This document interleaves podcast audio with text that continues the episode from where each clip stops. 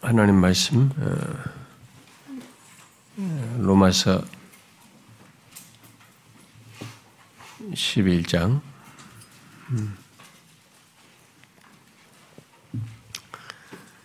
27절 28절입니다. 27절 28절인데 우리가 25절부터 쭉 읽어서 봅시다. 25절부터 28절 29절이죠. 28절 29절 그러니까 25절부터 29절까지 쭉 같이 읽어봅시다. 시작. 형제들아 너희가 스스로 지혜 있다 하면서 이 신비를 너희가 모르기를 내가 원하지 아니하노니 이 신비는 이방인의 충만한 수가 들어오기까지 이스라엘에 들어오는 의존자가 그리하여 온 이스라엘이 구원을 받으리라. 기록된 바 구원자가 시온에서 오사 야곱에게서 경건하지 않은 것을 돌이키시겠고 내가 그들의 죄를 없이 할 때에 그들에게 이루어질 내 언약이 이것이라 함과 같으니 복음으로 하면 그들이 너희로 말미암아 원수된 자요 택하심으로 하면 조상들로 말미암아 사랑을 입은 자라. 하나님의 은사와 부르심에는 후회하심이 없느니라.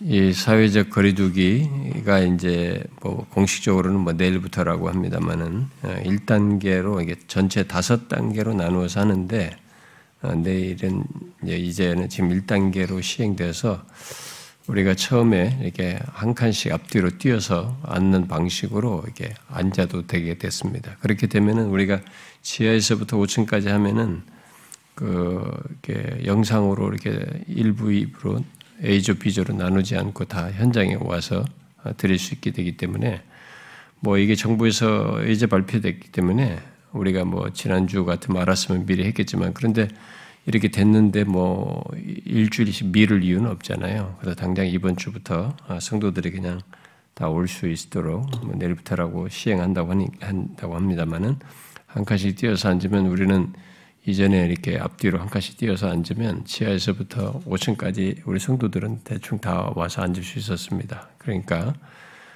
이번 주부터 당장 뭐 한 주부터 광고 안 됐다고 일주일 미룰 이유는 없으니까 혹시라도 예외적인 사람들이 우리 발견되면 그들에게 영상을 줄 수 있겠으나 그건 개인적으로 주는 것이고 그래서 우리 전체가 그냥 현장에 와서 예배드리는 너무 감사한 상황이 됐습니다만 우리가 아직까지 통제가 가능하다는 범주 안에서 아직까지 그렇게 하고 있는데 너무 뭐 숫자가 늘어나면 또 다시 1.5, 뭐 2로 이렇게 계속 올라간다 그러는데 그런 날이 안 오길 바라고요.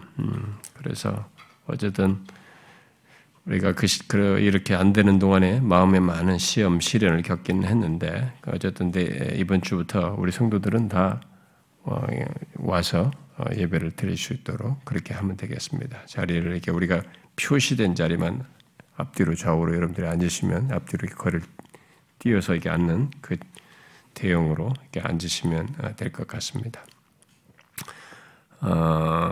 그래서 뭐 그런데 그 내용 속에는 뭐 1단계를 하지만 무슨 막 모임을 자제해라, 뭐 식사는 자제해라, 숙박 행위를 하지 마라 이렇게 하니까 뭐 숙박 행위, 뭐 수련회 이런 것들 하지 말라는 거겠죠. 근데 그래서 우리가 뭐 식사는 계속 우선은 못할 것 같고요. 그러나 성경 공부는 우리 와서 모여서 하도록 하겠습니다. 이렇게 우리가 지금 공간들 마련할 수 있는 대로 우리가 공간들 다 우리 리더들하고 연결해서 하는데 우리가 이번 주는 순서만 원래 성경 공부 다음에 이 오후 예배를 하게 되는데 이번 주는 강사 목사님이 와요. 그렇기 때문에 이분에게 미리 2시로 말을 했기 때문에 이번 주는 오후 예배하고 성경 공부하는 순서대로 이번 주만 하고 그러나 이번 주더라도 당장 이렇게 대면해서 서로가 하고 마스크 쓰고 서로가 굉장히 조심하고 막 한 군데서도 나오면 또 그것 때문에 막 교회라고 또 난리를 칠 것이기 때문에 우리가 진짜 조심하고 소독하고 뭐 먹는 것 좀 삼가하고 모였을 때 그렇게 해서 주의해서 우리가 성경 모임을 하면 좋겠고요. 겸트 모임도 마찬가지겠습니다만. 그래서 선교에 우리가 셋째 주에 하고자 한 뭐 총회도 모여서 하는 게 더 낫겠죠. 영상으로는 제한이 있으니까. 근데 그것은 성경 공부 시간에 하기보다는 그것은 그냥 성경 공부 다 끝나고 오후 예배 끝나고 하는 방식으로 한다든가 뭐 이런 식으로 해서라도 종일을 정한 날짜에 셋째 주에 하긴 하되 그런 식으로 하면 좋을 것 같고요. 그래서 어쨌든 감사하네요. 여러분 겸수든지 성경 공부든지 그렇게 우리가 서로 모여서 얼굴 보면서 할 수 있으면 더할 나위 없겠습니다. 네, 그렇게 알고 주일날 같이 우리가 회심 집회부터 이번 주에 하게 되는데 회심 집회도 그냥 계속 이렇게 될까 봐 굉장히 할 것이 어떻게 미뤄야 되나 금년은 넘어가야 되나 고민 많이 했는데 하기로 했는데 어쨌든 감사하게 됐습니다. 같이 와서 우리가 하나님의 은혜를 공동체적으로 공동예배를 통해서 우리가 여러분 제가 컨퍼런스에서 얘기했죠. 그 들으셨으면 여러분이 이것의 가치를 알게 되었을 건데 그렇게 우리가 함께 모여서 예배하기를 바라고요. 그다음에 제가 우리 이번에 뉴스를 보니까 어떤 사람이 절간을 불태웠더라고요. 소위 예수 믿다고 한다는 사람이라는데요. 절간에 가서 그 사람들 그거 하는데 할렐루야 할렐루야면서 그냥 그 모인 자리를 갖다 그렇게 회방을 놓고 그러더니만 결국은 불질렀다 오더라고요. 근데 그걸로 얼마나 욕을 얻어먹으려고 우리 기독교가 이게 왜 그런 짓을 하는지 모르겠는데 그 사람들이 정상적인 신자라고 생각하지 않아요. 그런 사람들이. 그러니까 그런 사람들이 성경에 우상을 부시고 뭐 어쩌고저쩌고 한 구약에 이런 것들을 가지고 이렇게 하는 것 같은데 잘못 가르쳐서 그래요. 내가 볼 때 이 목사들이 문제인데 제가 볼 때는요. 목사들이 그런 걸 잘못 가르쳤고 또 성경을 잘못 이해했기 때문에 그러는데 여러분 구약시대에도 그 주변국들이 다 우상 섬기고 자기들 다 그거 있었어요. 우상 신전 다 있고 다 있었습니다. 그러면 각 나라가 가지고 그 나라 각 나라 들쑤시고 다니면서 각 나라의 우상 다 회파하고 다니라고 그런 건 아니잖아요. 여기 바벨론 포로로 잡혀갔던 다니엘도 그 바벨론에 있으면서 다 우상 거기도 우상 섬기는 나라인데 가서 다 부시고 다닌 건 아니잖아요. 그 세상에 있는 것에서 여러분 구약에서 우상 회파하고 부시고 하려고 할 때 뭐 했습니까? 하나님 백성들인데 이 사람들이 왜 밖에 우상 그걸 다 갖다가 자기 있는 나라 놓으니까 이거 부시라는 거예요. 우리 안에 있는 것부터 먼저 부시라는 거죠. 밖에는 하나님의 임재와 그들을 다스리시는 것 속에서 부시는 거예요. 우리가 우상을 섬기고 하나님을 알지 못하는 사람에게 그 사람을 굴복시키는 것은 복음을 하는 거예요. 베드로가 칼을 가지고 귀를 자르려고 그러는데 칼로 하는 거 아니에요, 우리. 불질러서 그 사람들 정복시키는 거 아니에요. 그건 옛날에 십자군 전쟁 일으키는 그 잘못된 사람들이 갖다던 사고방식이에요. 그거 아니에요. 복음으로 인격적인 승복을 하기 위해서 이들이 우상을 내버리고 주께로 돌아오게 하는 것이지 기독교가 온 천지에 돌아다니면서 우상만 다 부시면서 돌아다니라고 한 거 아니에요. 그게 성경대로 하는 거 아니에요. 더 문제는요. 우리들이 우상을 갖다가 하나님도 믿으면서 우상을 섬기는 게 문제예요. 그거 부시라는 거지. 응? 밖에 부신 문제가 아니고 오늘날 기독교 안에는 우상이 잔뜩 들어와 있어요. 예수 믿는 사람들이 얼마나 우상 숭배를 많이 하는지 아십니까? 제가 지난주도 얘기했지만 하나님 곁에 제1계명을 어긴다고요. 나 왜? 그런데 하나님 옆에 다른 우상 하나씩 두고 교회 온다고요. 휴대폰 같은 우상 같은 거 그걸로 충족하는 말이 그거 없으면 벌벌벌 떨고 그거 없으면 불안해하는 그런 심리를 가지고 예배도 끝나면 빨리 가서 그거 보려고 하는 그런 거 가지고 와서 예배 보니까 예배가 얼마나 짧아야 되겠어요? 얼마나 빨리 끝내야 되겠습니까? 예배가 되지도 않냐 하나님께 집중도 안 되는 거죠. 그런 우상 숭배자들이나 깨트리라고 하는 거예요. 응? 교회 안에 예수 믿는 공동체 이스라엘 백성 공동체 안에 우상 두른 거 그거 다 회파하고 부시라는 거지. 물론 하나님께서 정복하러 갈 때 정복하면서 정복하는 땅 안에서 하나님이 주신 것 안에서 그렇게 하겠지만 그거지 돌아다니면서 그 칼과 불로서 그들을 정복하라고 한 거 아닙니다. 저렇게 잘못 믿으니까 기독교가 그냥 가뜩이나 하는데 더 돌이킬 수 없는 말이죠. 그런 모양새로 나가죠. 이번 주일날 오후 예배에 우리가 그 이상원 교수님에게 외부 강사 부탁했습니다. 근데 이분이 우리나라에서는 가장 이런 기독교 윤리를 이렇게 그나마 개혁주의적인 그 배경 이제 그 그룹 안에서 하는 기독교 윤리를 많이 가르치는 교수인데 은퇴하기 바로 직전이고 오랜 세월 가르치신 분이죠. 이 사람이 지금 차별금지법 이런 것들에 대해서 굉장히 성경적인 그런 주장을 나름 신학적인 주장을 잘 하는 분이에요. 제일 그 부분에 있어서 이분이 이제 우리에게 제가 이런 부분에 대해서 우리가 너무 모른다. 체계적으로 성경적으로 근데 이런 성도들에게 뭐 제가 여러분들이 할 수도 있겠지만 근데 그걸 한번 우리가 오후에 배워서 좀 말씀 전해달라 부탁했습니다. 그래서 이분이 이번 주는 와서 그걸 해주는데 아예 인쇄물을 줬어요. 그러니까 성도들에게 다 한 권씩 프린트물 주겠습니다. 예배 시간에 그 말씀 자기가 말하고자 하는 그 내용을 우리가 혹시 못 따라갈까봐 이해할 수 있도록 그러니까 보면서 이번 주 주일날 오후 예배는 다 참여하셔서 꼭 유익을 얻도록 그렇게 하시면 좋겠어요.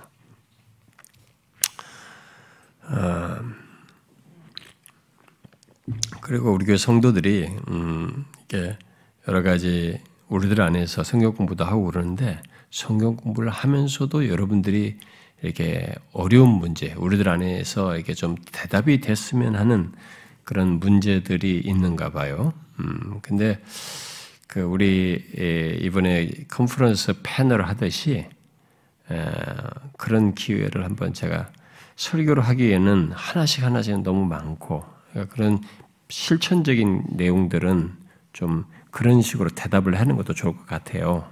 그래서 우리 교회 성도들이 이게 뭐 신앙에 대해서 어떤 교리에 대해서 그다음에 가정생활에 대해서 재정 문제에 대해서 직업의 문제에 있어서 직장생활의 문제에서 세상에서의 나의 취미생활에 대해서 개인의 어떤 나의 여가나 삶을 하는 데 있어서 또 자녀 문제에 있어서 뭐 심지어 뭐 성에 대해서 묻는다 하더라도 뭐 그런 것들 이렇게 그런 것에 대해서 좀 우리가 좀 이 어떤 세부적으로 고민되고 우리에 대한 정리가 안 된 그런 질문들을 이렇게 받아가지고 그걸 이렇게 언제 기회를 엿봐서 제가 받아도 그걸 좀 이렇게 저도 이렇게 생각 좀 해봐야 되거든요. 받아가지고 언제 기회가 되면 패널로 해서 한번 오후 예배 성경 공부 시간을 하든지 어떤 시간을 이용해든 그렇게 해서 답을 하는 시간을 한 번씩 가지면 좋겠어요. 이렇게 뭐 1, 2년 만에 한 번씩 하든 이렇게 할 필요가 있을 것 같아요. 여러분들에게서 자꾸 제기되는 질문이나 내가 알게 되는 이런 정보를 볼 때 그런 필요가 있어 보여요. 그러니까 그런 것은 겸치 리더들이나 성공 리더든 뭐 어쨌든 리더들 통해서 차근차근 모아가지고 그런 거 있으면 이렇게 여러분들이 제시해서 축적돼서 하도록 하십시다. 이번에 패널 우리 컨퍼런스 그 할 때도 질문이 한 몇백 개였어요. 진짜 200몇 개인가 질문이 있었습니다. 근데 그 질문을 각 섹션별로 이렇게 나눠가지고 공통적인 걸 묶으면서 이렇게 해가지고 2시간을 채우려고 이렇게 만들어서 그 안에서 정리를 한 겁니다. 그러니까 뭐 그렇게 해서 공통적인 것들을 묶어가지고 언제 우리 성도들의 신앙과 삶에 도움이 될 그런 질문들은 같이 답을 하면 좋을 것 같아요. 왜냐하면 여러분들이 그런 문제가 해결이 안 돼서 가정생활에 어려운 것들도 많이 있는 것 같더라고요. 가정 안에서의 재정 문제가 이런 것들도 그렇고 그런 것들을 같이 한번 성경적으로 답을 해보도록 하십시다. 그러니까 우리 강목사님과 리더들 사이에서 서로 교통해가지고 그런 것들을 한번 준비를 해보면 시간을 맞춰가지고 언젠가 해보도록 하십시다. 자, 이제 우리가 지난 시간까지 살폈던 것은 앞에 25절부터 27절이었죠. 25절부터 27절 말씀을 통해서 바울이 신비라고 말한 내용을 살폈습니다. 그 신비라는 내용 속에서 이제 결론적으로 말했던 것은 온 이스라엘이 구원을 받을 것이다라는 이제 최종적으로 이방인의 충만한 수가 차기까지 그들이 이게 우둔하여 져 있다가 온 이스라엘이 구원받을 것이다 라는 그 내용이었습니다. 자, 그 내용에 이어서 바울은 이제 여기 28절부터 이제 32절까지 해서 앞서 말한 그 25절부터 27절에서 말한 온 이스라엘에게 구원을 받을 것이라고 하는 이방인들이 그때까지는 이렇게 하고 많은 그런 신비로 말했던 이 내용과 관련해서 거죠. 그래서 그 약속에 대해서 결론적인 설명을 하고 있습니다. 결론적인 해석이라고도 볼 수도 있고요. 28절부터 32절, 그 다음에 33절부터는 이제 마지막 이제 성령에 해당하는 건데요. 그래서 바로 그 28절부터 32절에서 그런 차원에서 앞서 말한 그 약속에 대한 결론적인 설명을 하면서 결국 왜 하나님이 개입하셔서 자기 백성을 구원하시는지를 이제 설명해 주는 것입니다. 자, 이제부터 살필 그 28절부터 32절은 이제 그것에 뒤이은 성령을 제외하면 로마서 11장의 결론이라고 할 수 있어요. 28절부터 32절은. 그래서 이 내용을 통해서 우리는 앞서 말한 것을 이렇게 정리할 수 있게 되겠죠. 특히 하나님께서 그 비밀에 해당하는 일을 행하시는 것 속에 두신 중요한 원리를 이 결론에서 이제 확인하게 될 것입니다. 자, 그 내용 중에서 이 시간에는 28절과 29절을 이제 보려고 하는데요. 먼저 28절을 보면, 복음으로 하면 그들이 너희로 말미암아 원수된 자요 택하심으로 하면 조상들로 말미암아 사랑을 입은 자라 이렇게 말하고 있습니다. 자, 여러분 이 내용이 무엇을 말합니까? 이 내용을 쉽게 말하면 이런 것입니다. 복음으로 하면 이 유대인은 이방인의 유익을 위해 하나님의 원수가 된 자들이지만 택하심으로 하면 조상들로 말미암아 하나님의 사랑을 입은 자이다. 이렇게 말하는 겁니다. 자, 먼저 그러면 여기서 원수된 자와 이게 사랑을 입은 자로 이게 대조해서 지금 언급을 하고 있는데, 자, 먼저 질문할 것은 여러분 원수된 자와 사랑을 입은 자 이 두 대상이 같은 대상입니까? 다른 대상입니까? 응? 같은 대상이에요? 다른 대상이에요? 네, 같은 대상이죠. 모두 그들로 지금 말을 하고 있습니다. 바로 한 대상에 대해서 대조되는 내용을 지금 말하고 있는 것이죠. 그러면 여기 그들은 누구인지요? 지난 시간에 말했죠. 모두 이스라엘, 유대인을 말하는 거죠. 민족으로서의 이스라엘 또는 유대 민족을 두고 그들이 복음으로 하면 원수된 것이 사실이고 택하심으로 하면 사랑 입은 자인 것 또한 사실이다. 이렇게 말하고 있는 것입니다. 자, 이 내용을 좀 더 이제 구체적으로 봅시다. 여기 복음으로 하면 원수된 자라는 것은 무엇을 말할까요? 여기 원수된 자라는 말은 슈라이너 말대로 이스라엘이 하나님의 증오와 노여움 아래에 있다라는 것을 표현한 것이라고 할 수 있겠고, 또 이것을 또 머레이는 이렇게 말했어요. 하나님의 은총과 축복에서 소외된 상태에 있는 것, 그것을 원수된 자로 말하는 거죠. 그래서 복음과 관련해서 말하면 그들은 주님을 거부했고 사도들이 전해준 복음의 메시지를 대적했습니다. 그런 그들의 모습은 하나님과 원수된 모습인 거죠. 모습이었던 거죠. 그런데 여기서 원수된 자, 사랑을 입은 자, 이게 다 수동태로 표현됐죠. 그래서 여기 원수된 자도 수동태로 이렇게 말한 것은 하나님께서 그들을 그렇게 취급하신 거예요. 원수된 자, 그들의 하나님을 복음을 거스르는 것을 원수된 자의 그런 모습, 그 상태, 그런 자로 취급하시는 것을 얘기하는 거죠. 그런데 바울은 그 내용, 곧 복음으로 하면 그들이 원수된 것을 너희로 말미암아라고 이렇게 말을 하고 있어요. 그러면서 이스라엘의 원수된 것과 이방인과의 관계를 지금 말을 하고 있습니다. 예? 너희로 말미암아. 너희는 지금 이방인들이죠. 지금 뭘 얘기해요? 바로 이스라엘의 범죄가 이방인의 구원받을 기회를 제공했다는 앞에 11장 11절부터 16절에서 말한 내용을 다시 상기시키고 있는 거죠. 여기서 지금 여러분 앞에 11절에서 보면은 11절 상반절에 그들이 넘어지기까지 실족하였느냐 그럴 수 없느니라 그들이 넘어짐으로 구원이 이방인에게 이르러 이스라엘에 시기나게 한다 이렇게 말했잖아요. 또 12절에서도 그들의 넘어짐이 세상의 풍성함이 되고 그들의 실패가 이방인의 풍성함이 된다라고 했습니다. 그리고 15절 상반절에서도 그들을 버리는 것이 세상의 화목이 된다 이렇게 말했단 말이에요. 그것을 지금 이렇게 말하는 거죠. 복음으로 하면 그들이 원수된 거니까 너희로 말미암아 이렇게라고 설명을 하고 있는 것입니다. 그래서 앞서 말한 이런 내용과 본문을 연결시키면 이방인의 유익을 위해서 이스라엘, 유대인을 원수로 여기셨다는 것을 말하고 있는 것이죠. 이방인의 유익을 위해서 이스라엘, 유대인을 원수로 여기신 거죠.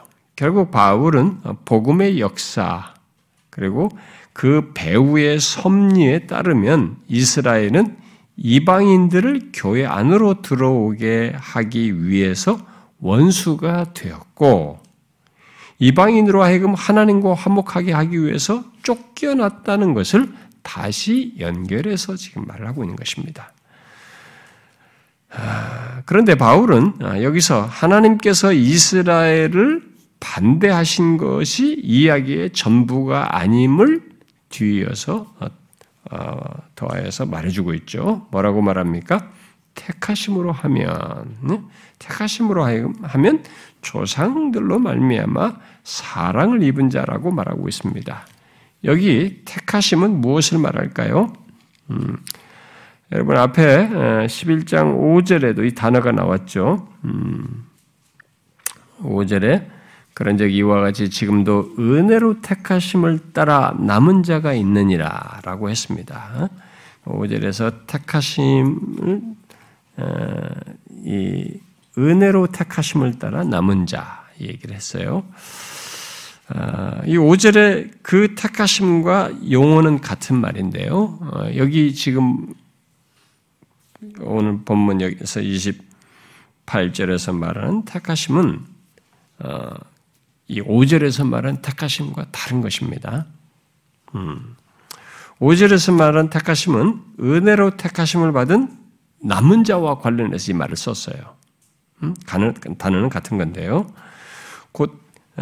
그런 것인데, 곧 그들은 원수된 자가 아닌 남은 자죠. 원수된 자가 아닌 이 남은 자를 두고 은혜로 택하심을 이 말을 했단 말이에요. 그 남은 자는 버림받아 우둔해진 대다수와 대조되는 거죠. 이 남은 자는. 지금 앞에서부터 쭉 말하는 이게 계속 버림받고 우둔해진 이스라엘 대다수를 말한 것과는 구분되잖아요. 이 남은 자는. 그들과는 대조되는 거죠. 그래서 이 남은 자는 사도 바울과 마찬가지로 그 부유한 축복을 믿고 있는 자들인 거죠. 부유한 축복을 이렇게 받고 있는 사람들이죠. 결국 5절의 남은 자의 은혜로 그 복음과 구원의 의를 보증하는 어떤 특별한 택하심을 받는 자를 말한 거죠. 5절의 남은 자는. 그러면 여기 택하심은 무엇을 말할까? 오늘 본문에서 말하는 것은 그것은 일단 원수된 자이면서 동시에 조상들로 말미암아 사랑을 입은 자를 말하는 가운데 택하심을 말하고 있다는 것을 우리가 주목해야 되겠죠. 그러니까 원수된 자인 동시에 조상들로 말미암아 사랑을 입은 자를 말하는 가운데 택하심을 얘기하는 거예요. 그렇다면 이 택하심은 일단 이스라엘 민족, 곧 불신앙으로 말미암아 하나님의 은총에서 소외된 이스라엘을 염두에 두고 지금 말을 하는 것이요. 아까 5절은 은혜로 이게 믿음과 구원의 의를 보증하는 특별한 택하심을 이제 받는 그것을 얘기했는데 여기는 지금 그게 아니에요. 이게 일단 이스라엘 불신앙으로 말미암아 하나님의 은총에서 소외된 이스라엘을 두고 지금 이 단어를 쓰고 있단 말이에요. 그렇다면 이 말은 여기서 본문에서 말하는 택하심은 결국 칼빈의 말대로 개인적인 선택이 아닌 거죠. 개인적인 택하심이 아니에요.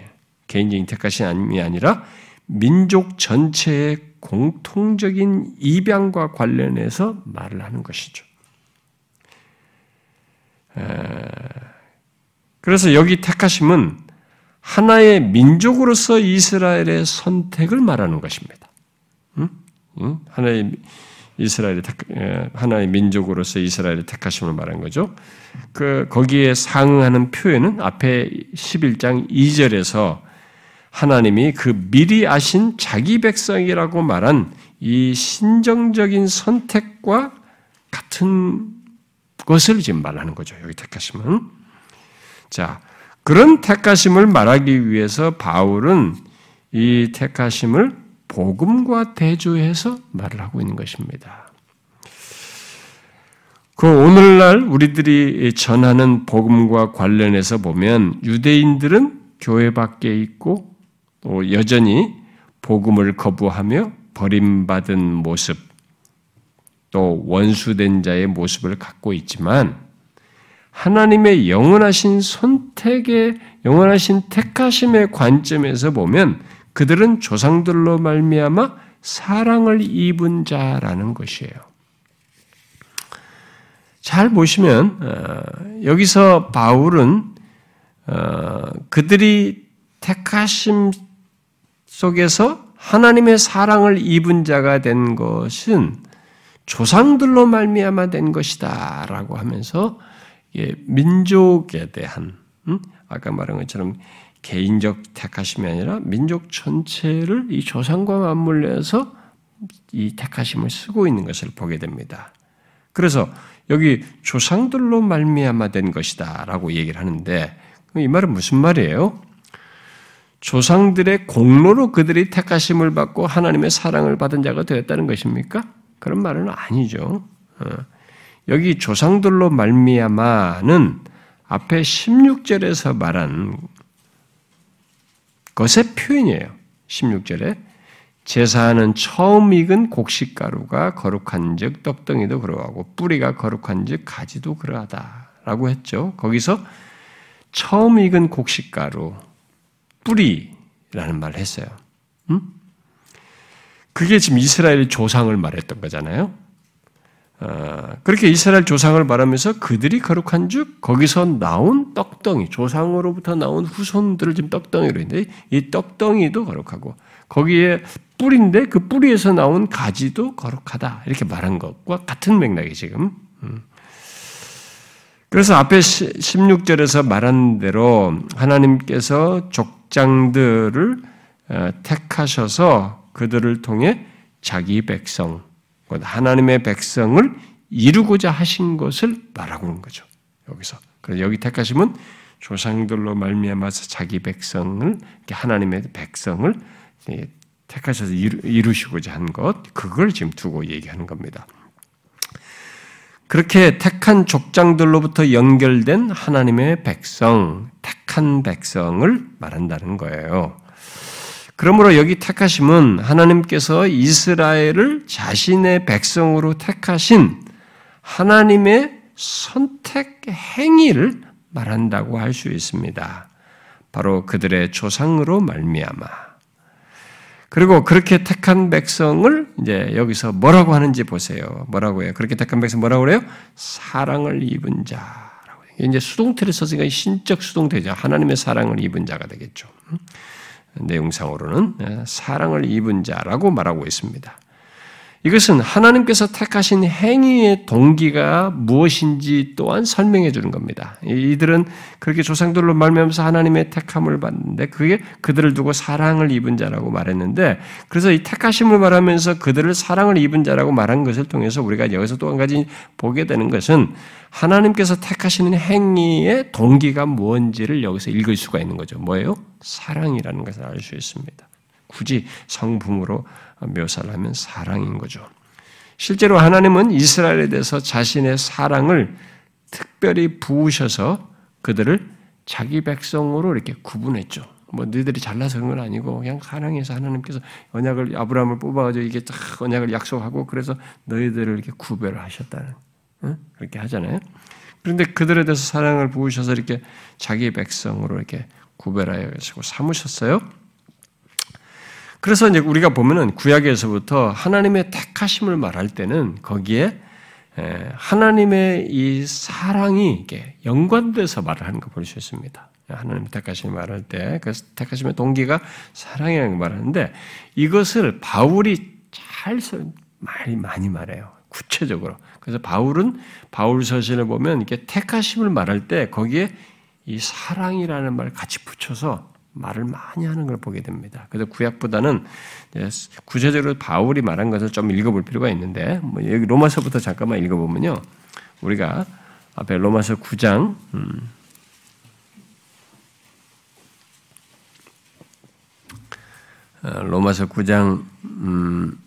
13절에 한번 봐봐요. 앞에서 지금 이게 쭉 택하심을 얘기한 거잖아요. 택하심을 말하면서 얘기하는데 11절에 보면은 택하심을 따라 되는 하나님의 뜻 이렇게 말했잖아요. 그 택하심을 설명을 하면서 13절에 뭐래요? 기록된 바 내가 야곱은 사랑하고 택하신 사람을 얘기하는 택하신 사람이 지금 야곱이잖아요. 근데 그 택하심을 얘기할 때 거기에 사랑을 이렇게 같이 결부시켜서 말을 하죠. 뒤에 25절도 보세요. 9장 25절도 이거 읽어봅시다. 시작. 호세아의 그래도 이르기를 내가 내 백성 아닌 자를 내 백성이라 사랑하지 아니하는 자를 사랑한 자라 부르리라. 지금 이것도 계속 같은 문맥에서 그걸 얘기하는 거예요. 근데 내 백성을 얘기한단 말이에요. 근데 그들을 택하셨어요. 근데 그렇게. 근데 이 백성을 얘기할 때 사랑하지 아니하는 자를 사랑한 자라 사랑으로 이 얘기를 하고 있습니다. 이 표현은 여러분들에게 익숙해도 한번 찾아서 정리를 하고 먼저 이해를 해보세요. 내가 또 나중에 뒤에 덧붙이겠습니다만 이것을 지식으로 알지 말고 그것의 실체를 여러분들이 충분히 묵상해봐야 되고 자기에게서도 연관해서 생각해봐야 돼요. 택하심의 동기로 사랑을 성경이 엮어서 항상 결부시켜서 말하고 있는 것을 바울이 특별히 많이 강조하는데 그걸 염두에 둬야 된다는 거죠. 여러분 뒤에 에베소서도 한번 보세요. 에베소서 1장을 보면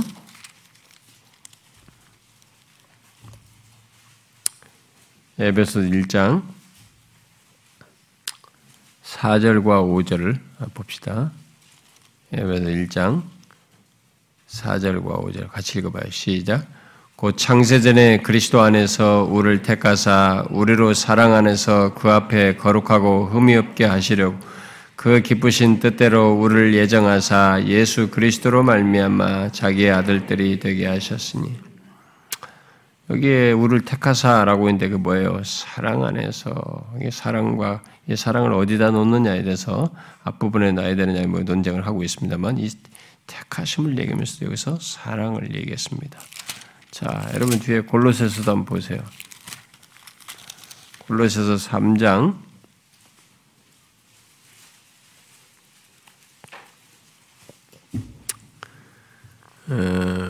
12절 한번 읽어봅시다. 12절 시작. 그러므로 너희는 하나님이 택하사 거룩하고 사랑받는 자처럼 긍휼과 자비와 겸손과 온유와 오래 참음으로 너희는 하나님이 택하신 것을 얘기하는데 또 거기에 사랑받는 자라고 해요. 택하심과 사랑을 같이 결부시키죠. 여러분 뒤에 더 마저 찾아봅시다. 데살로니가전서 1장을 한번 봅시다. 데살로니가전서 1장 4절. 데살로니가 성도들에게 바울이 편지 쓰면서 그들을 어떻게 말하는지 보세요. 1장 4절 읽어봐요. 시작. 하나님의 사랑하심을 받은 형제들아 너희를 택하심을 아노라. 이 하나님의 사랑을 받은 이 사람들은 하나님의 택하심을, 너희를 택하십니다. 하나만 더 봅시다. 여러분 데살로니가 후서 마저 봅시다. 데살로니가 후서 2장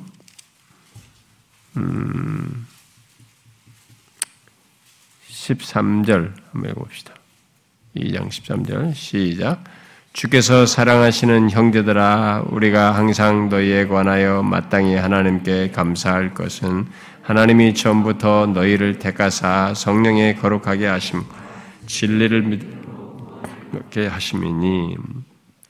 자, 여기서 주께서 사랑하시는 형제들이라고 그러는데 그 사랑하시는 형제들은 바로 너희를 택하심을 얘기해요. 그래서 이 하나님이 어떤 대상을 택하셨을 때 개인이든 이스라엘 민족을 택하시든 간에 조상을 통해서 하든 그 택하심 속에는 동기가 사랑의 동기로 택하셨다라는 것을 이렇게 알게 됩니다. 그래서 결국 바울은 이스라엘이 복음을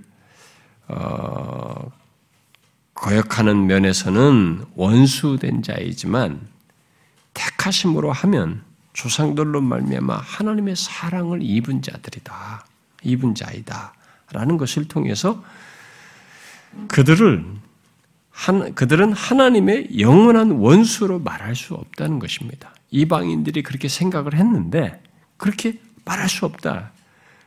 하나님의 영원한 원수로 말할 수 없다. 오히려 여전히 하나님이 택하시고 사랑하시는 백성이다. 하나님께서 아직도 그들을 사랑하시는 백성으로 두고 있다. 이 사실을 얘기해. 너희들이 그렇게 생각하면 안 된다라는 것을 결국 계속 문맥에서 그들을 수정해 주면서 말을 하는 거죠. 자, 그리고 이어서 근데 제가 이 부분은 저 앞에 그 사랑의 동기를 따라서 좀 뒤에 다시 더 언급을 할 수 있으면 좋겠는데, 그리고 이어서 바울은 왜 하나님께서 그렇게 하시는지, 그들이 원수된 자를 하나님께서 여전히 그 사랑하시는 백성, 사랑을 입은 자로 이렇게 하시는지 그 근거를 여기 29절에서 덧붙입니다. 왜 하나님께서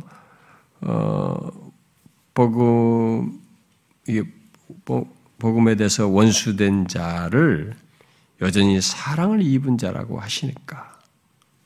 왜 그렇다고 말하고 있습니까?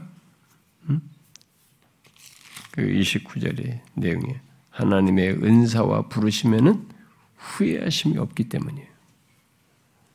이건 굉장히 놀라운 얘기입니다. 29절을 바울은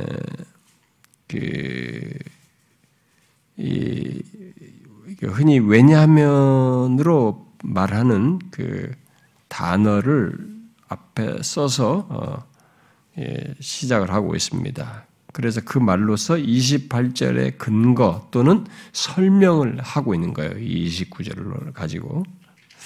그래서 29절은 28절에 대한 근거요 또는 설명을 하는 말인 것이죠. 하나님께서 일시적으로 원수로 대하시지만 여전히 그들을 자신의 백성으로 사랑하시는 것은 하나님의 은사와 부르심에는 후회하심이 없기 때문이라는 것입니다.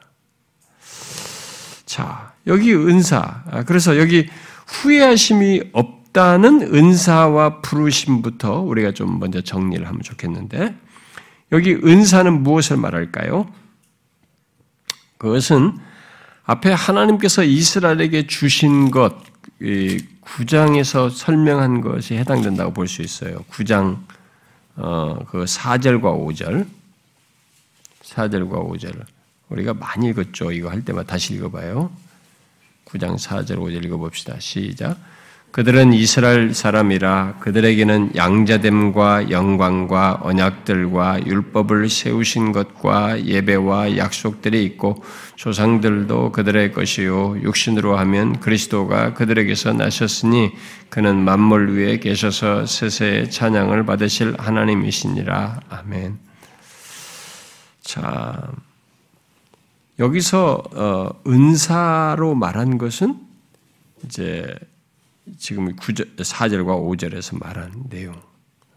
4절부터 5절, 4절에서 말하는 이 내용은, 그러니까 이제 5절 상반절까지도 마찬가지입니다만, 그 내용은 하나님께서 구약시대 이스라엘 민족에게 두신 모든 은사에 대한 게 요약이에요.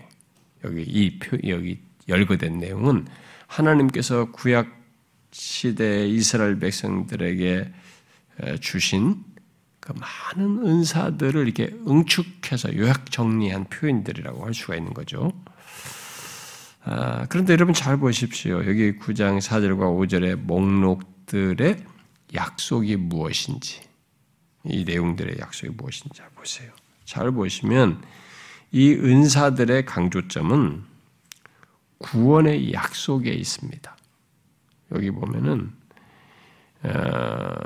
양자됨, 영광, 그들에게 있게 될 그들과 관련해서 말하는 영광, 언약, 그들에게 율법을 세우신 것, 예배와 약속 등, 그리고 그들에게 조상들을 주어가지고 조상들로부터 이렇게 택한 백성으로 쭉 민족을 이루는 이런 것들이, 이런 은사로 말하는 이런 내용들의 강조점은 그냥 그런 것이 있었다라는 게 아니고 구원의 약속에 있어요. 이 강조점들이. 그래서 그 은사에 이어서 지금 부르심을 여기서 이스라엘 백성들에 대한 내용을 이에게 설명하는 중에 후회하심이 없다. 이스라엘 백성들을 그들의 원수된 자임에도 불구하고 사랑을 입은 자라고 말하는 중에 은사를 말한 다음에 여기 바로 이어서 부르심을 연결해서 말하고 있습니다. 흔히 부르심은 이미 앞에서도 보았다시피 우리가 8장에서도 8장 28절, 30절, 9장 12절에서 나왔었죠. 이 앞에서 보았다시피 구원에 이르는 하나님의 효과적인 부르심을 말합니다. 이 부르심을 말할 때요. 그런데 바울은 바로 그 사실을 여기서 지금 29절에서는 아브람과 이스라엘의 부르심, 하나님의 백성이 되도록 부르신 것과 연결해서 말하고 있습니다. 이 부르심을. 우리가 이미 보았다시피 누구든지 하나님의 백성에 들어오려면 하나님께서 그들을 부르셔야 한다는 거죠. 그냥 그게 이제 중요한 원리예요. 아브라함을 부르시고 아브라함 안에서 이렇게 하나님의 백성으로 이렇게 백성이 되도록 그 부르시는 것으로 지금 이 단어를 썼는데, 이 부르심은 그냥 혈육이니까 된다는 그런 얘기가 아닌 것을 지금 얘기하는 거죠. 이 하나님의 백성에 들어오시는 것에는 하나님께서 그들을 부르셔서 그 백성 안에 들어오는 것이라는 거죠. 우리는 별로 자동적으로만 생각하는데 그렇지 않다. 하나님의 부르심 속에서 하나님 백성이 들어오는 것이다. 하나님께서 부르셨기 때문에 그의 백성이 된다는 거죠. 그러니까 하나님께서 부르신 자가 아니면 그 누구도 그리스도인이 될 수 없고 하나님의 백성이 될 수가 없는 거예요. 응? 하나님께서 아브라함을 부르신 것도 그렇게 하기 위해서였고 위함이었고, 그를 통해 이스라엘 하나님의 백성이 부르신 것도 바로 그 차원인 것입니다. 그런데 여러분, 이 본문 29절을 보십시오. 그렇게 하나님께서 이스라엘에게 주신 은사와 부르심에 대해서 뭐라고 말해요? 하나님께서 그에 대해서 후회하심이 없다라고 말하고 있습니다. 여기 후회하심이 없다는 말은 이게 법률적인 용어예요. 사실 이 말은요. 법률적인 용어로서 깨어질 수 없다는 것을 말합니다. 곧 하나님의 은사와 부르심이 깨어질 수 없는 성격을 나타낸다는 거죠. 앞에 9장 4절과 5절에서 말한 그 양자 삼음, 언약, 약속 등 이스라엘에게 주어졌던 것이 무효화될 수 없고 그렇게 할 수 없다는 것입니다. 왜 하나님의 은사와 부르심이 깨질 수 없을까요? 그러면 우리 질문해 보죠. 왜 하나님은 자신의 그들에게 주신 하나님의 은사와 부르심은 깨질 수 없을까? 후회함이 왜 후회함이 없을까? 저 후회함이 있을 수 있잖아요, 이게. 우리 같으면 아니 후회함이 있을 수 있지. 줬는데 이런 걸 했는데 저렇게 싸가지가 없는데 저렇게 보시는데 저렇게 후회만 하고 이렇게 하는데 이게 지금 여기서 깨질 수 없다는 말을 했잖아요. 그건 왜 그러냐면 그 이유는 하나님 자신 때문이에요. 이것은 이런 논지를 이렇게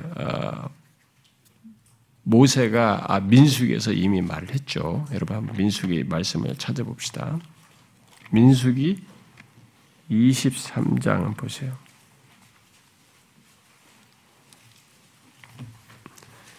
민수기 23장 모세가 한 것이 아니죠. 발람이 예언 중에서 한 말이죠. 민수기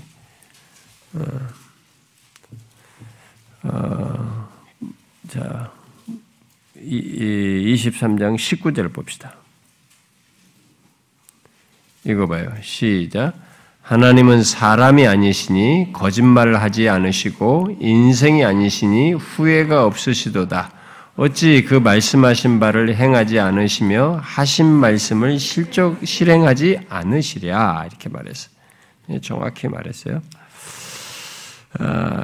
이게 설명이 후회하지 않고 거짓말할 수 없고 말씀한 걸 반드시 행하시는 이유는 하나님은 사람이 아니시기 때문에, 그러니까 달리 말하면 하나님은 하나님이시기 때문에 이렇게 말하는 거죠.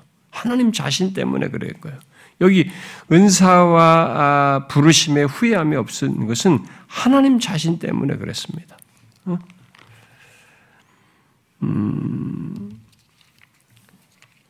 자신이 말씀하신 것을 하나님은 자기 자신 때문에 반드시 이루시는 거죠. 자신의 은사와 누군가를 부르신 것을 깨어지게 하지 않으신 겁니다. 하나님 자신 때문에 자기가 그렇게 하신 것에 대해서. 그런 하나님의 구체적인 속성으로 우리가 말을 하게 되면 이런 것들을 하나님께서 이렇게 말씀하시고 그들에게 은사를 주시고 부르시고 그런 것에 대해서 이렇게 깨지 않고 하시는 것을 속성으로 말하면 하나님의 신실하심으로 말할 수 있겠죠. 신실하심, 그분의 진실하심으로 얘기할 수 있겠죠. 여러분 우리가 앞에 로마서 3장에서도 그런 말을 했잖아요. 로마서 3장에 보면 그런 용어가 나오잖아요. 로마서 3장 3절 한번 읽어봐요. 시작. 어떤 자들이 믿지 아니하였으면 어찌하려 그들이 믿지 아니함이 하나님의 믿부심을 패하겠느냐. 여기서 하나님의 믿부심을 얘기했는데 하나님의 신실하심은 자신이 하시는 것에 대해서 반드시 실행하시는 것에서 드러내신단 말이에요. 그러니까 굳이 속성으로 말하면 이런 말로 얘기를 할 수 있습니다. 그런데 이런 하나님 자신 때문에 하나님께서 갖고 나타내시는 그의 계획과 목적이라고 하는 것은 반드시 실행되는 거죠. 반드시 성취되는 것입니다. 그러니까 유대인들에 대해서, 이스라엘 백성들에 대해서 이런 하나님 자신 때문에, 그분의 신실하심 때문에, 그분의 진실하심 때문에 반드시 그 계획이 이루어지고 목적이 성취되는 거죠. 그래서 유대인들에 대해서 일시적으로는 원수된 자로 대하시긴 하시지만 궁극적으로 그들에 대한 하나님의 계획과 목적 속에는 그들을 하나님의 사랑 입은 자로 말한 바대로 그들에 대한 사랑을 어떻게요? 신실하게 나타내심으로 그들에 대한 사랑이 담긴 언약과 약속을 지켜 부르심을, 구원을 완성하시는 거죠. 하나님. 물론 이것은 우리들에 대해서도 마찬가지입니다. 유대인들에 대해서 이렇게 얘기할 것과 관련해서 그들에 대해서 은사와 부르심에서 후회함이 없다는 이 내용은 결국 우리들에게도 마찬가지예요. 예수 믿는 우리들이 똑같습니다. 하나님은 우리들에 대해서도 그리스도 안에서 은사를 주시고 또 부르셨고 그것에 대해서 후회함이 없으십니다. 그런데 그에 대해서 하나님은 우리들이 사실은 여러분들 그런 것을 우리에게 연결시켜서 생각해 보면 사실 우리들도 굉장히 결함이 많잖아요. 변덕스럽지 않습니까? 그럼에도 그리스도 안에서 주신 구원의 약속과 부르심에 하나님께서 후회하지 않으셔, 깨트리질 않습니다. 그건 놀라운 얘기예요. 여러분이 이 29절을 많이 묵상해 보세요. 아니, 놀라운 얘기입니다. 너무 놀라운 사실이에요. 하나님은 우리에게도 그리스도 안에서 깨질 수 없는 사랑을 가지고 똑같이 사랑을 입은 자, 우리가 이미 8장에서 본 바대로 그의 사랑에서 끊을 수 없는 자로 대하시며 우리의 구원을 성취하십니다. 우리를 부르신 것을 완성하시는 거죠. 우리 또한 우리에 대해서 왜 그렇게 하시는지, 왜 사랑을 입은 자로 여기는 여전히 두시고 사랑하시며 구원하시는지에 대해서 우리는 하나님의 사랑과 그의 신실하심을 말하게 됩니다. 왜 하나님이 우리에 대해서 그렇게 하시나요? 라고 묻는다면 우리는 여기서 똑같이 하나님의 사랑과 그의 신실하심을 이유로 말할 수 있어요. 그러나 여기 28절과 29절을 연결해서 볼 때 사실 그렇게 속성으로 설명하는 것은 오히려 약간의 축소시키는 경향이 있어요. 여기에 조금 더 그 기저에 해당하는 어떤 설명이 여기 기저에 깔려 있습니다. 그게 뭐냐면 여기 28절과 29절을 연결해서 조상들로 말미암아 사랑을 입은 자라고 한 말 속에는 하나님께서 이스라엘을 조상들의 선행 때문이 아니라 하나님 자신의 사랑 또는 그들에 대한 은혜의 자유, 심지어 그 사랑의 기저에 있는 거죠. 그들을 사랑하시는 자유를 따라서 부르셨다는 것을 보게 됩니다. 이런 부분에서 무슨 말이에요? 하나님께서 원수된 자를 여전히 사랑을 입은 자로 대하시는 것, 아니 그렇게 하기로 택하셔서 실제로 끝까지 사랑하시며 은혜를 베풀고 신실하신 것 속에는 우리가 이해 못할 하나님의 영광스러운 자유가 있는 거예요. 우리가 흔히 그의 기쁘신 뜻으로 말하는 하나님의 자유가 있는 것입니다. 하나님 자신이 그렇게 하기를 기뻐하시고 사랑하심으로써 은사와 부르심에 후회함이 없는 결론을, 결국 우리의 구원을 이루신다는 것이죠. 이스라엘에게 그렇게 하듯이. 신묘막측하잖아요. 그들이 이렇게 버리고 뭐 엄청나게 그 예수님도 거역하고 복음도 거역하고 이렇게 했는데 마지막에 구원하신 이 설명을 하는데 이 설명을 이렇게 말하고 있단 말이에요. 하나님의 은사와 부르심에는 후회함이 없다. 사랑을 입은 자다. 택하심으로 말미암은 하나님의 사랑을 입은 자다. 이렇게 설명한단 말이에요.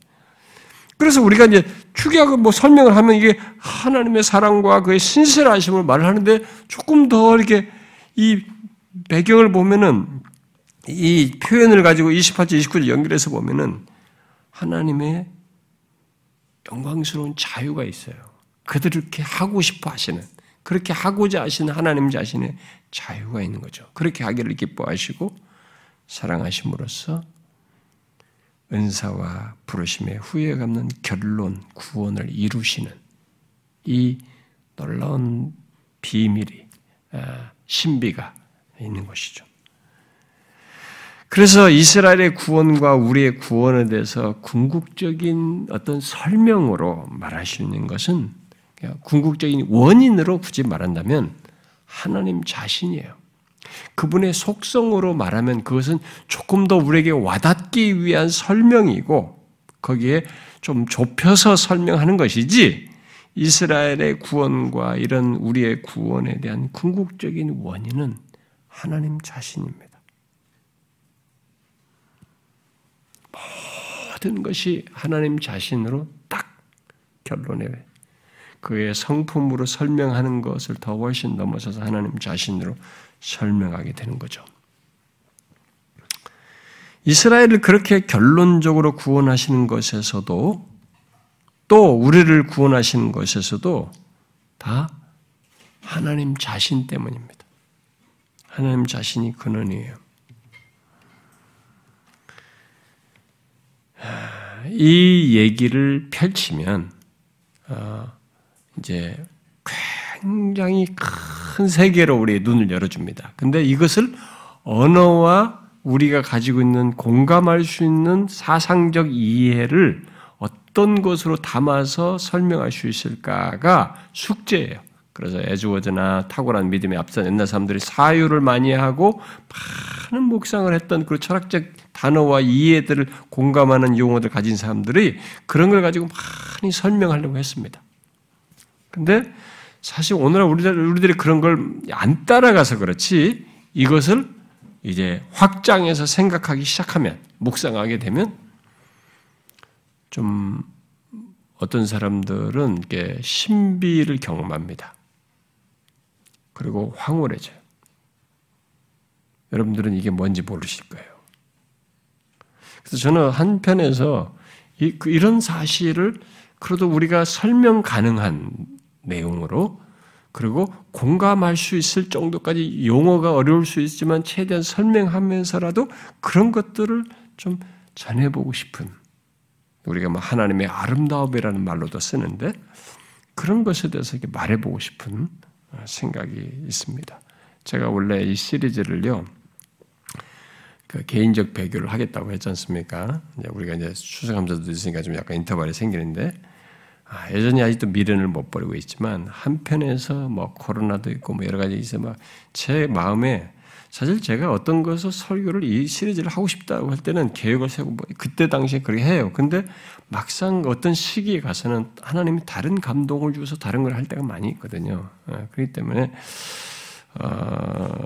그 감동을 따라야 될 것인지, 이 시기를 또 그 감동을 놓치면 이것은 또 사라질 것 같기도 하고, 막 그래서 제가 두 가지의 다른 내용에 대한 이 설교에 대한 이 감동이 제게 있어서 지금 고민하고 있습니다. 그 개인적 배교도 꼭 하고 싶은데 시기적으로, 왜냐면 이 세대를 본받지 말고 연결하려고 했는데 세대를 본받지 말라고 하니까 틈이 팍 벌어져 버려가지고 너무 지금 그렇게 됐는데 하고 싶은데, 지금 사실 지금 이런 내용도 우리가 모든 것의 귀결을 이렇게 하나님 자신으로, 하나님의 자유, 그러면서 하나님 자신 이렇게 돼.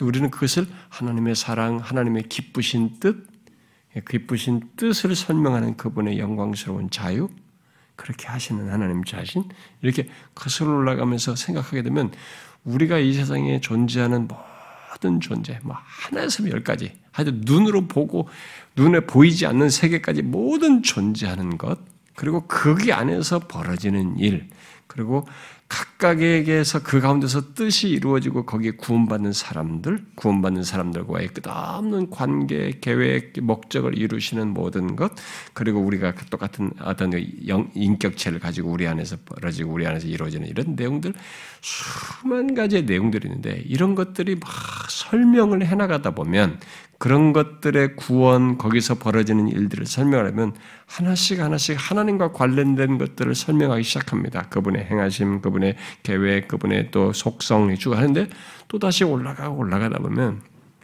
그런 모든 일을 행하시는 그의 하나님 자신으로부터 이게 모든 게 나왔어요. 그 하나님으로부터 다 나온 겁니다. 그렇게 행하시는 하나님의 그 마음은 뭐냐.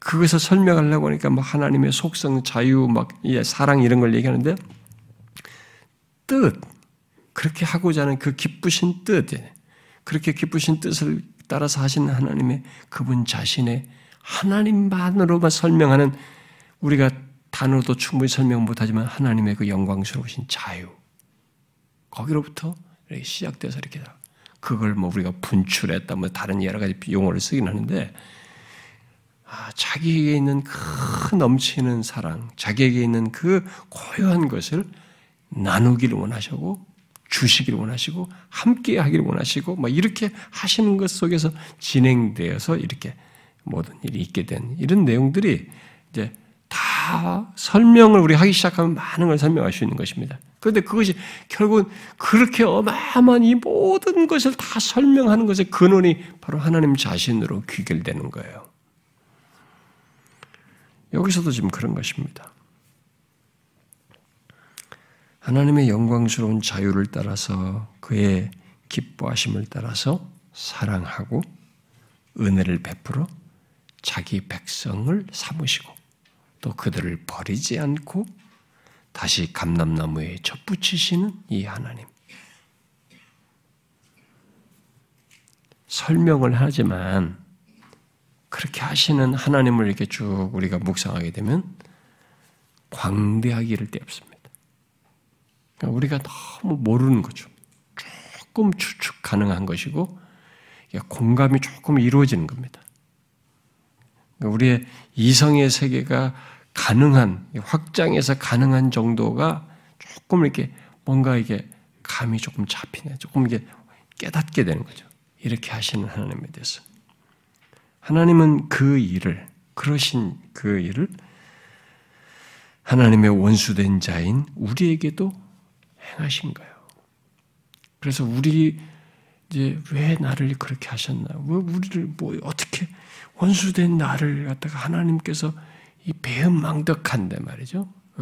그리고 그런 나를 이렇게 끝까지 사랑하시고, 사랑을 입은 자로 하시고, 그리고 부르신 것을 끝까지 중간에도 이렇게 변덕스러운 모습인데도 그것도 완성하시는 그것이 우리가 설명하는 거죠. 그러면서 그런 우리에 대해서 하나님께서 나타내신 은사와 이 부르심에 대해서 왜 하나님은 이렇게 후회함이 없으실까? 응? 왜 그걸 깨트리지 않나?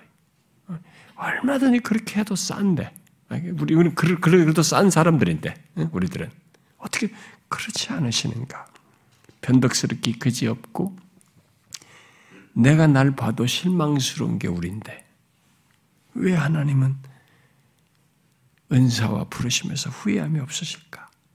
왜 우리에 대해서 그렇게 하실까?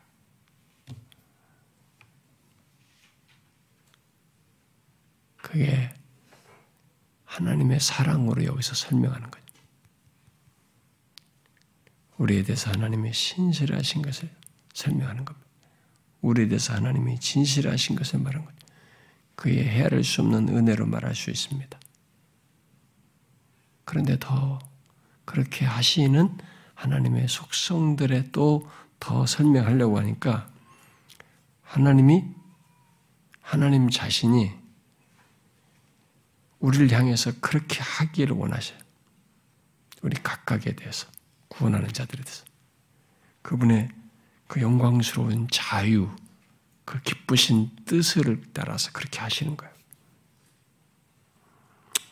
그러니까 우리는 결론은 하나님 자신에 귀착되는데 이게 좀 약간 먹먹합니다. 충분히 이해를 못하는 어마어마한 실체가 있으니까 그걸 좀 더 알고 싶은데 뭐 설명을 해볼 수도 있겠지만, 그래서 죄악된 인간, 이런 한계를 가지고 있는 인간들이 어디에 이렇게 몰입을 하려고 했냐면은 그걸 체험을 통해서 알고 싶어 했던 거예요. 그냥 내가 이성으로는 도대체 안 되니까 이렇게 관상을 통해서라도 이렇게 막 집중된 묵상을 통해서라도 하나님의 사랑이 얼마나 큰지를 이렇게 확 느끼고 싶은 거예요. 그런 시도를 사람들이 많이 했어요. 왜냐하면 또 그런 경험자들 얘기가 많았고.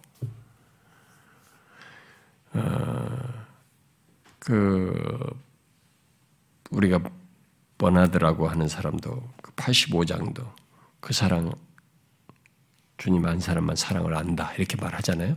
근데 그래서 그때 당시에 그런 사람들의 이제 그런 경험들 그런 얘기들이 있으니까 이제 이 얘기를 하는 거예요. 그래서 어떤 면에서 우리가 두 가지를 생각할 수도 있겠죠. 하나는 성경에 계시된 것 안에서 이러신 왜 하나님은 나 같은 자에게 변덕스럽고 내가 봐도 내가 실망스러운데 이스라엘 봐도 어떻게 저런 복음도 거부하고 예수도 거부했는데 원수된 자인데 사랑을 입은 자로 끝까지 그렇게 해서 돌이키게 하시나 우리도 변덕스러운데 그렇게 하시나 왜 우리에 대해서 이렇게 인사와 후회하시면서 부르시면서 후회함이 없으신가 이렇게 했을 때 대답을 하려고 하는데 하나님이 사랑하시고 뭐 이렇게 하는데 설명하다 보니까 너무 큰 실체에 딱 맞닥뜨리는 거예요. 이 하나님을 사고와 내 이해로서 딱 이해를 하지, 막 생각을 많이 하지만 딱 맞닥뜨려진 거예요. 그러니까 우리가 할 수 있는 게 계시된 것과 이 계시된 것이 가능한 것, 그 설명하고 묵상하는 데서 얻을 수 있는 것, 설명되어진 것 안에서 그 하나님의 실체를 충분히 묵상하여서 원래 묵상이라는 것이 채우는 거라고 그랬잖아요. 하나님의 계시된 내용을 통해서 기독교 세상의 문제바에서 제가 그런 얘기 했죠. 옛날 사람들은 이렇게 뭘 빼내는 것을 얘기네. 빼내는 차원에서 하는데 불교도들이나 이 사람들도 뭘 할 때 뭘 빼내는 쪽인데 기독교의 묵상은 채우는 거예요. 하나님 자신의 것으로 하나님의 계시의 내용으로 채워서 그것이 풍성해지는 것이거든요. 그렇게 하는 것 한 방법이고 또 다른 하나는 진짜 그 사랑이 얼마나 큰지를 내가 가지고 있는 감각 기능, 나라는 존재가 인지 가능한 느끼면서 깨달아지면서 내 전 인격이 막 그것을 감당하지 못할 수준인지 모르지만 그것을 내가 막 경험적으로 이렇게 사무치게 알게 되는, 체험적으로 알게 되는 그것을 이제 구하게 되는 것입니다. 근데 이 후자는요, 전자가 선행되는 한 필요한 것입니다, 여러분. 그 신비주의자들이 극단적으로 가서 그렇지 정상적인 범주에서는 이런 신비는 우리에게 필요한 거예요. 정말 하나님, 제 성전에 그 하나님을 더 좀 알고 싶습니다. 경험하고 싶습니다. 여러분 옛날 믿음의 선배들 중에 그런 갈망을 진짜 했습니다. 그래서 청교도들 중에 뭐 보면은 존 프레스톤 같은 사람 이런 사람 보면은 그들의 그런 경험 얘기가 많아요. 있어요, 다 사람들에게. 우리는 그런 걸 구할 필요가 있습니다. 자, 하나님의 은사와 부르심에는 후회함이 없다. 생각해봐요. 우리를 두고 그렇게 하신 거죠. 왜 그렇게 하시나? 근원으로 가면 하나님 자신에 딱 귀결돼 버려요. 놀라운 얘기죠.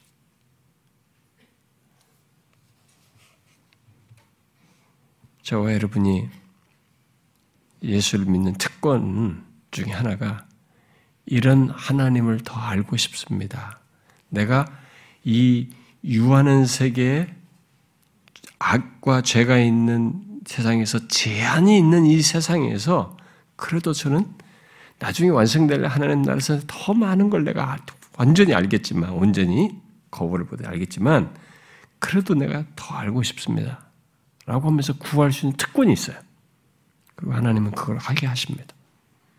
그래서 여러분 옛날 사람들에게 그런 얘기가 있는 거예요. 에즈워드도 그렇고 에즈 와이프 사라도 그런 경험 얘기가 나온 것입니다. 우리는 그런 차원에서 알고 싶잖아요. 응?